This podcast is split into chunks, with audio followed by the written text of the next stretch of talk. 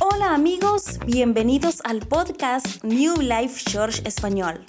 Somos una iglesia que quiere conquistar Arkansas para Cristo. Destruye tus ídolos.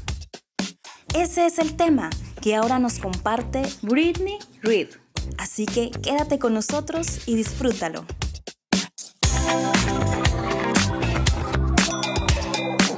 Buenos días. ¿Cómo están todos? Bien, bien, ok. Entonces, como les dijo Iván, mi nombre es Brittany, soy una líder de los jóvenes aquí en la iglesia. ¿Dónde están mis jóvenes? ¡Woo, woo, woo, woo! Ok, sí, me llamo Britney como Britney Spears, como con menos dinero. Ok. ok, entonces me encanta la próxima generación, por eso sirvo con ellos. Ah, entonces, eso es suficiente acerca de mí. Okay. Tengo una palabra que yo compartí, con los jóvenes en el campamento Collide hace tres semanas, creo. Y creo que Dios tiene algo que, que decir con, a ustedes también. Okay. Entonces, empecemos. Hoy voy a habla- hablar por un par de horas, okay? Okay, una hora y media, all right, sobre Gedeón, porque hay muchas lecciones para ustedes en la historia de él. ¿ok? Entonces, cuando alguien dice el nombre Gedeón, ¿en qué piensas? Tal vez en las personas que dejan los- las Biblias en los cajones del, del hotel, ¿verdad? Son Gedeones. ¿No sabían? Sí, son Gedeones. O tal vez piensas en el hombre valiente, ¿ok? Que derrotó a los madianitas con solo 300 guerreros sin armas en una victoria poderosa que nos mostró la autoridad y el poder de Dios. ¿Verdad? Claro que sí, piensas en él. Entonces, quiero empezar un poco antes de esta parte de la historia de Gedeón. Durante la mayoría de su, de su vida, pode- podemos ver que Gedeón tiene mucho en común con nosotros. A ver, él sigue la corriente. Él hace lo que hacen todos los demás. Él tiene miedo de todo lo que piensas todos, todo, todo lo que piensan todos de él. Y también, él no siempre confía en Dios todo el tiempo, con todo el corazón. ¿Ustedes?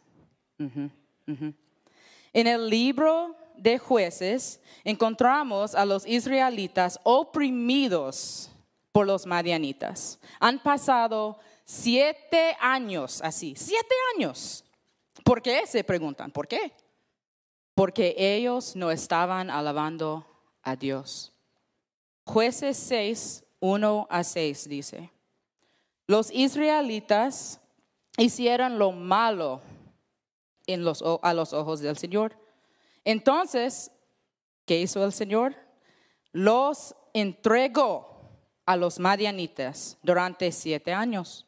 Y los madianitas ta- eran tan crueles que los israelitas hicieron escondites en los montes, en las cuevas, en lugares fortific- fortificados.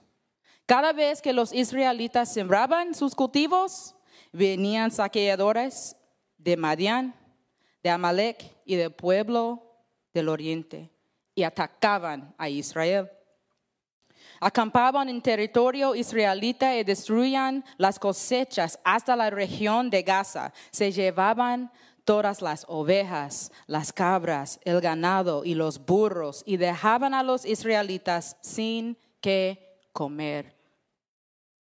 Estas multitudes enemigas que venían con sus animales y sus carpas eran como una plaga, una plaga de langostas. Llegaban en numerosas mandadas de camellos imposibles de contar. Y no se iban hasta que la tierra quedaba desolada. Fue a propósito, claro. Así que Israel se moría de hambre en manos de los madianitas. Entonces los israelitas clamaron al Señor por ayuda. Entonces, ¿qué hacían los israelitas? Todo correcto, ¿verdad? No. Estaban pecando, hacían lo malo en los ojos de Dios y por eso, ¿qué hizo Dios? Los entregan, los había entregado en mano a los madianitas. Y ellos necesitaban a alguien que, que pudiera rescatarlos. Ellos clamaron a Dios por primera vez en siete años. Y el Señor les contestó. Como siempre, Él nos contesta. Entonces, Él les contestó con un hombre valiente y fuerte. Se llama Gedeón. Así que, así es, Gedeón, el hombre nervioso, ansioso, tímido, de la tribu más pobre de todas las tribus, Él será el líder del grupo que destruirá a los madianitas, los que han tormentado su pueblo durante siete años. Gedeón no parecía como un líder. No, no parecía como un líder. Entonces, no, de hecho, él tenía miedo todo el tiempo, pero, como dice el pastor Daniel, pero, ¿qué hizo él? Él obedeció a Dios. Él tenía miedo, pero él obedeció a Dios. De todos modos. Entonces, ¿cómo se convirtió en un hombre valiente después de ser un hombre, tímido toda la vida? Él puso su confianza en Dios. Porque, amén, amén. Porque al confiar en Dios, en las cosas pequeñas, Él aumenta nuestra fe en las cosas grandes. ¿Puede repetirme? Porque al confiar en Dios, en las cosas pequeñas, Él aumenta nuestra fe en las cosas grandes. Entonces, ¿qué fue la cosa pequeña para Gedeón? ¿Ustedes saben? ¿Ustedes saben? ¿No? Oh, ¿Cristianos?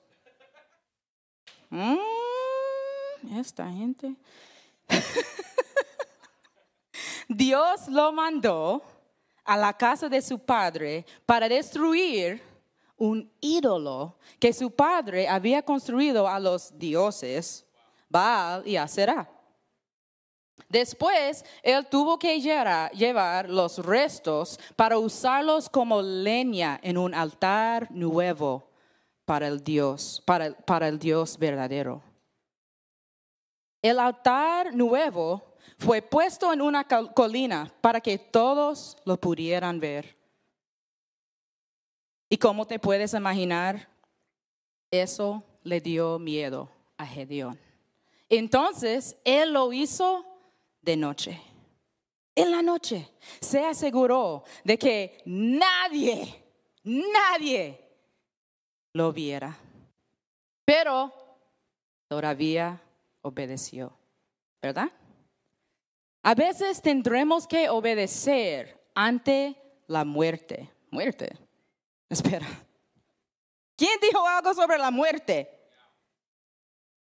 Pues, jueces 28 a 30 dice, temprano a la mañana siguiente, mientras los habitantes de la ciudad se despertaban, alguien descubrió que el altar de Baal estaba derribado y que habían cortado el poste dedicado a la diosa Aserá que estaba al lado. ¿A dónde fueron?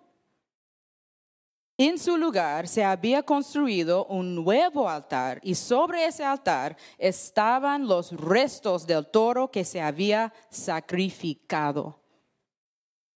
Los habitantes se preguntaban unos a otros, ¿quién hizo esto? ¿Quién hizo esto? Y después de preguntar, por todas partes y hacer una búsqueda cuidadosa. Se enteraron de que, de que se había sido Gedeón, el hijo de Joás.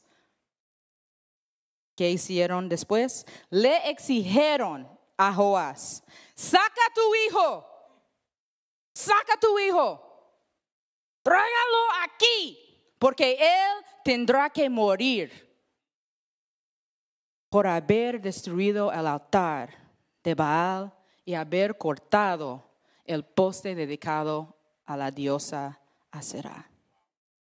Y esto es lo que hace tan peligrosos los ídolos.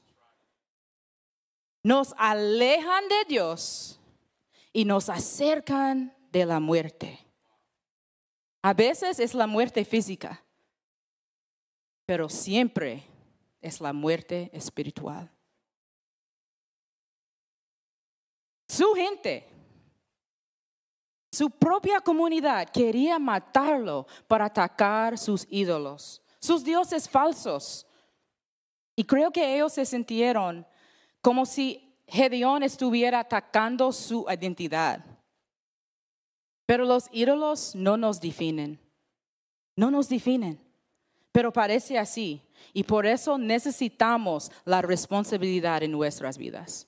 La gente que nos dice que estamos lejos de Dios. Las personas que, que dice, hemos encontrado nuestra identidad en algo más. Entonces, ¿cómo identificamos nuestros ídolos? ¿Ustedes saben? ¿No? Ok. Voy a hacerlo súper, súper sencillo. Ok, súper, súper. Tengo cuatro categorías y ejemplos. Ok, ejemplos. Ok. Soy una maestra, entonces me encantan los ejemplos. Ok. Entonces, lapiceros, papel. ¿Listos? Ok, número uno. Ídolo número uno. Porque estoy segura que uno o más se van a relacionar con tu vida. ¿Ok? Entonces, número uno, el poder.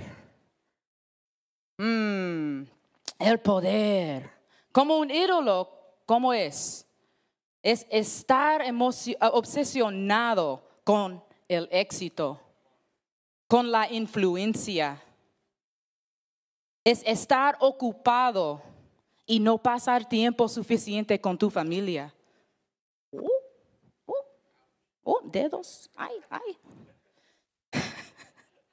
y también es la soberbia. Hace muchos años, um, Luis me enseñó esa palabra, la soberbia. Gracias, Luis. Entonces, si quiero si quieres el poder, estás obsesionado con el éxito, la influencia. Y también probablemente eres una persona que sufre de la soberbia. Número dos, la aprobación. Y en esta generación, la aprobación,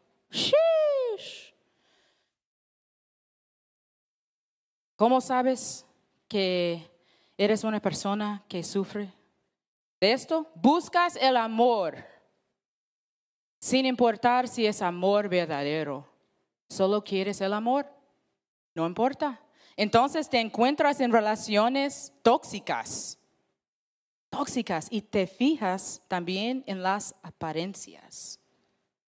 Tengo que, tengo que, tengo que ser perfecto en cada momento. No es posible.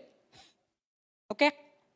Y también lo peor es comprometes tus creencias para ser aceptado.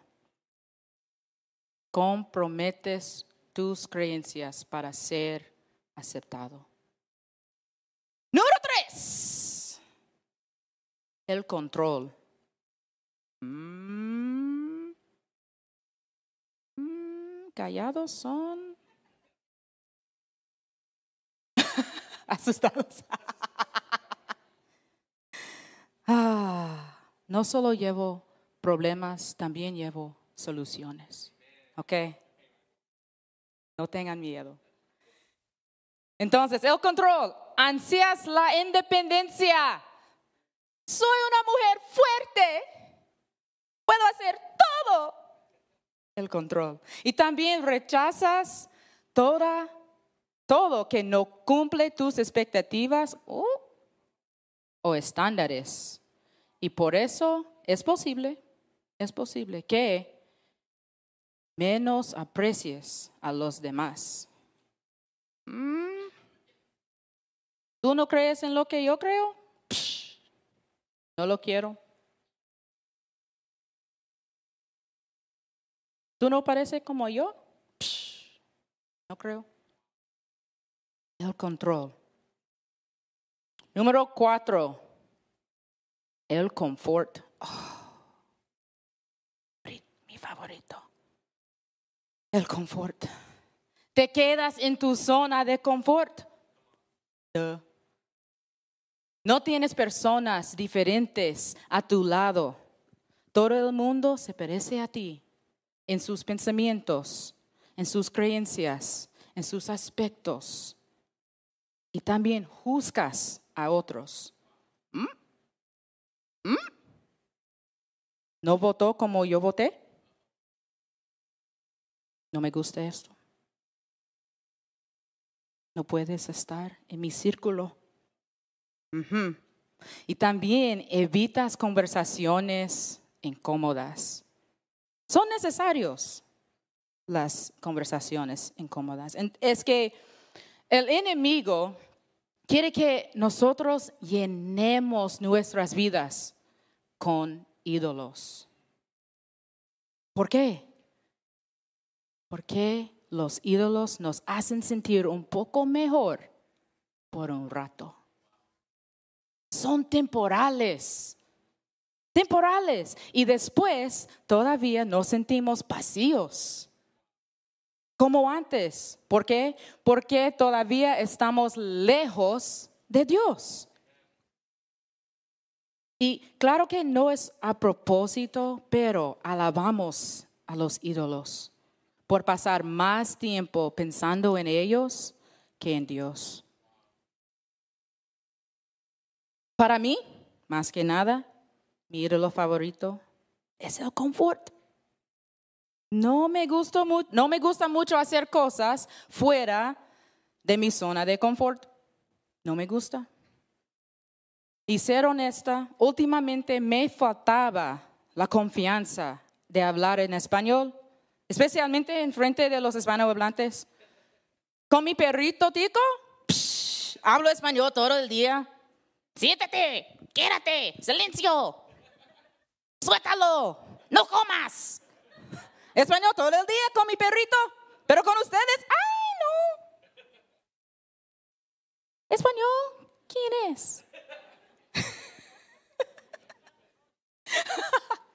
Gracias. Y de verdad.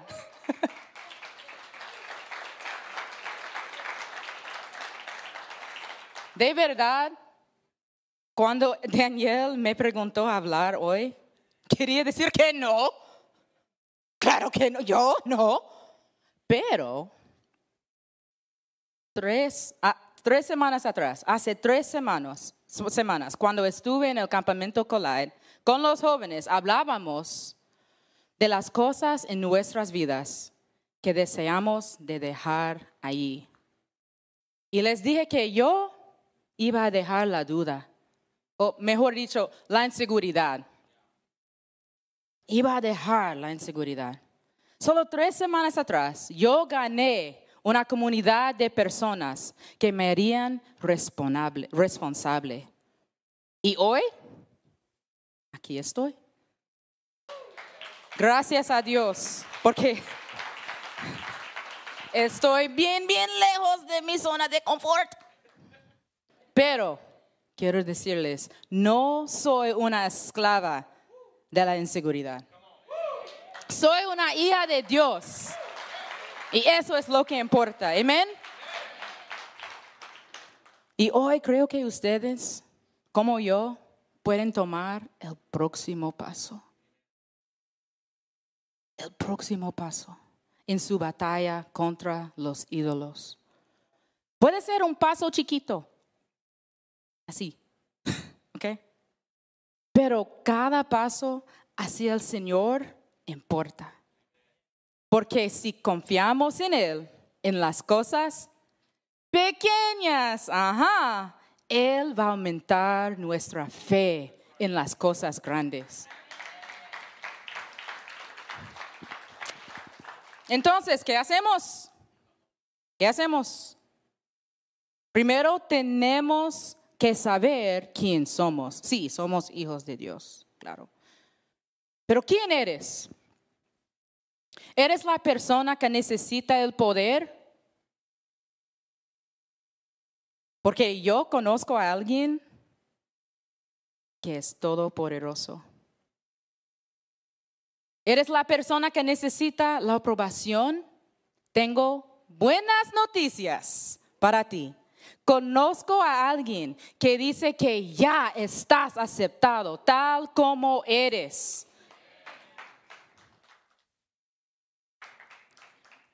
Tal vez eres la persona que necesita el control. ¡Sorpresa! Conozco a alguien que no solo tiene el control, pero es soberano sobre todo. Significa que Él está en cada situación en tu vida y Él tiene el control. Desde el principio hasta el fin. Eres la persona como yo que necesita el confort. Ya tú sabes. Conozco a alguien. Conozco a alguien llamado el príncipe de paz y lo único que importa es lo que Él dice. Y para seguir adelante, a veces hay que ser como Gedeón, nervioso, ansioso, confortable, pero, quiero que todos digan, pero, pero, obediente. Con su obediencia, Gedeón vio a su familia ser libre por primera vez en siete años con obediencia. Y su obediencia cambió todo. Tú también, con la obediencia, puedes ver las, que las vidas que te rodean pueden cambiar para siempre. Pero tienes que ser obediente. Entonces tengo una última pregunta. ¿Quién en tu vida necesita tu obediencia? ¿Quién en tu vida necesita tu obediencia?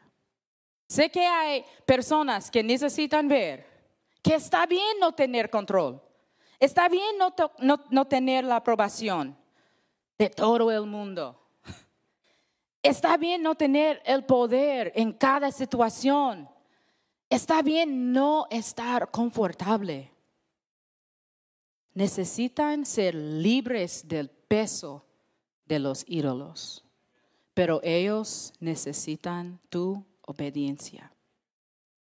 Tal vez hay alguien que necesite ver que hay alguien que nos da aprobación, que nos da el confort que nos da autocontrol, que nos da el poder y que esa persona no es tú, pero es Jesús obrando en ti. Y hoy dejamos todos los ídolos, todos, en un altar nuevo para ser libres. Por primera vez en dos años, seis meses, siete años, diez años, no sé, tal vez toda la vida. Pero hoy dejamos los ídolos en un altar nuevo. Empieza en el corazón. Por Gedeón empezó en la casa. Y después de ser libre, necesitamos compartir nuestra historia de libertad con todo el mundo para que todos sean libres, para que todos conozcan a Dios. ¿Verdad? Y si quieres conocer al único que puede liberarte de los ídolos, ya es la hora. Today is your day. This is your moment. Let it go. Suátalo. Como, como dije a mi perrito, suátalo. Acércate de Dios. Gracias por escuchar nuestro episodio de hoy. Si quieres disfrutar más mensajes como este, búscanos en nuestro canal de Spotify y síguenos en Facebook y YouTube. Estamos como New Life Church Español. Comparte con amigos y familia. Bendiciones para todos.